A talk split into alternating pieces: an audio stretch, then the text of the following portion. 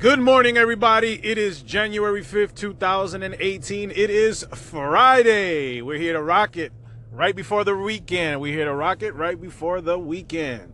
I hope you guys all excited, man. It's about 42 degrees here in Hollywood Beach, Florida. I know it's cold all the way up north and around uh, uh, around the country, I should say.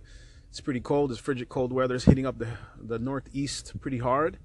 Uh, I want to wish you guys stay warm and uh, drink a lot of hot chocolate or coffee, whatever suits you best.